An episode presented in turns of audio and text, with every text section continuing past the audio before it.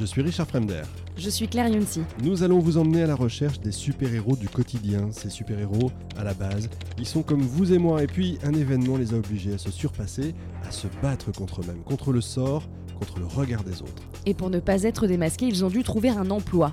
Ils sont comme tout le monde, mais ils sont plus forts et ils vont nous transmettre leurs secrets. Alors, nous avons choisi de vous emmener avec nous dans notre enquête. Au plus près, vous vivrez nos doutes, nos questions. Nos avancées aussi, et vous les entendrez, ces hommes et ces femmes aussi différents qu'ils sont comme nous. Jean,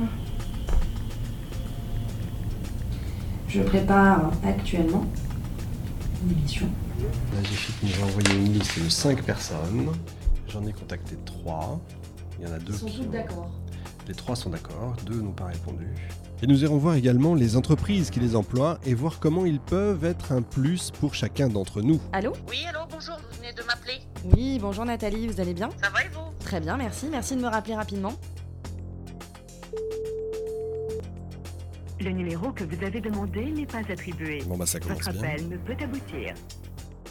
Je suis pas disponible pour le moment. S'il vous plaît, laissez-moi un message. Je pense que je, euh, je vous souhaite une bonne journée. Au revoir.